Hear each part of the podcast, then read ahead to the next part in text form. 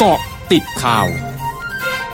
เกาะติดข่าว 8นาฬิกา31 นาที 8 พฤศจิกายน 2564นายธนกรวังบุญคงชนะโฆษกประจำสำนักนายกรัฐมนตรี ระบุนายกรัฐมนตรีพอใจการควบคุมการแพร่ระบาดของโรคโควิด -19 ในไทย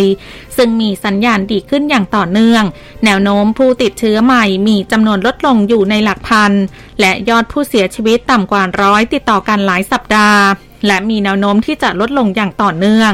แสดงถึงศักยภาพของสาธารณสุขและบุคลากรทางการแพทย์ รวมถึงการปรับมาตรการควบคุมโรคที่ได้ผล และความร่วมมือร่วมใจของประชาชน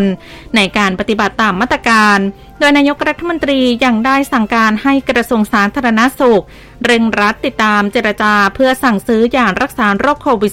-19 ทั้ง Paxlovid ของบริษัทไฟเซอร์ และ Molnupiravir ของบริษัท Merck ที่ช่วยลดการรักษาตัวในโรงพยาบาล และลดการเสียชีวิต ในผู้ป่วยที่มีความเสี่ยงสูงได้ให้เร็วที่สุด เพื่อให้ประเทศไทยได้รับยารักษาโรคโควิด -19 ที่มีการพัฒนาเป็นคิวแรกๆ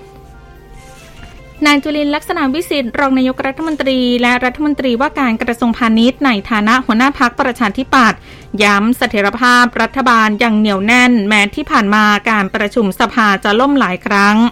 เชื่อนายนิโรสุนทรเลขา ประธานวิปรัฐบาลคนใหม่ จะสามารถทำงานได้ดีไม่มีปัญหาอะไรพร้อมยืนยันการทำงานร่วมกับรัฐบาลอย่างทำงานได้ดี เดินหน้าไปในทิศทางเดียวกัน อะไรที่เป็นปัญหาก็ช่วยกันแก้ไข ส่วนใดที่เป็นนโยบายก็แยกกันไปขับเคลื่อนตามภารกิจหน้าที่ของแต่ละฝ่าย กรมการขนส่งทางบกจะโอนเงินให้กับกลุ่มอาชีพผู้ขับรถแท็กซี่ และรถจักรยานยนต์สาธารณะ ที่มีอายุเกิน 65 ปี และไม่ได้เป็นผู้ประกันตนตามมาตรา 33 มาตรา 39 และมาตรา 40 และประกอบอาชีพขับรถในพื้นที่ควบคุมสูงสุด และเข้มงวด 29 จังหวัด ที่ได้รับผลกระทบจากสถานการณ์ของโรคโควิด -19 รอบแรก ระหว่างวันนี้ไปจนถึงวันที่ 12 พฤศจิกายนนี้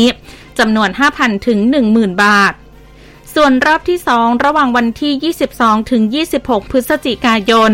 สำหรับผู้ขับรถแท็กซี่ที่เช่าขับทางนี้มีผู้ลงทะเบียนขอรับสิทธิ์ช่วยเหลือทั้งสิ้น 1789 ราย สื่อสหรัฐรายงานคาดการว่าท่าอากาศยานทั่วสหรัฐจะเต็มไปด้วยผู้โดยสารวันนี้ หลังจากรัฐบาลสหรัฐกำหนดกฎระเบียบการเดินทางใหม่ โดยอนุญาตผู้เดินทางมาจากต่างประเทศ ที่รับการฉีดวัคซีนโควิด -19 ครบ สามารถเข้าสหรัฐได้ หากแสดงใบรับรองการฉีดวัคซีน และผลตรวจโควิด -19 เป็นลบ ด้านสายการบิน United Airlines คาดหวังว่าจะมีผู้โดยสารขาเข้าระหว่างประเทศเพิ่มขึ้นร้อยละ 50 ขณะที่ผู้บริหารสายการบินเดลต้าเตือนนักเดินทาง ให้เตรียมพบกับการเข้าคิวแถวยาว ช่วงนาคืบหน้าข่าวอาเซียนค่ะ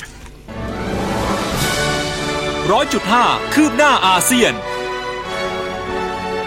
ศูนย์อุตุนิยมวิทยาแห่งชาติของจีนออกคำเตือนพายุฤดูหนาวเป็นครั้งแรกเมื่อวันอาทิตย์ โดยออกคำเตือนระดับสีส้ม ซึ่งเป็นระดับสองจากระดับสูงสุด โดยคาดการว่าพื้นที่ตะวันออกเฉียงเหนือของจีนจะมีอากาศหนาวเยือกแข็ง และมีหิมะตกหนักทั่วพื้นที่ตอนเหนือด้านกรุงปักกิ่งตอนรับหิมะแรกของฤดูหนาวเมื่อวันเสาร์ซึ่งเร็วกว่าปกติ 23 วัน และอุณหภูมิในคืนวันอาทิตย์ อาจลดลงแต่ระดับต่ำสุดในรอบ 10 ปี ขณะที่อากาศฉับพลันปกคลุมตั้งแต่กรุงปักกิ่งไปจนถึงนครเซี่ยงไฮ้และเมืองกวางโจทั้งหมดคือกติดข่าวในช่วงนี้ สุพิชยาถาพันรายงานค่ะ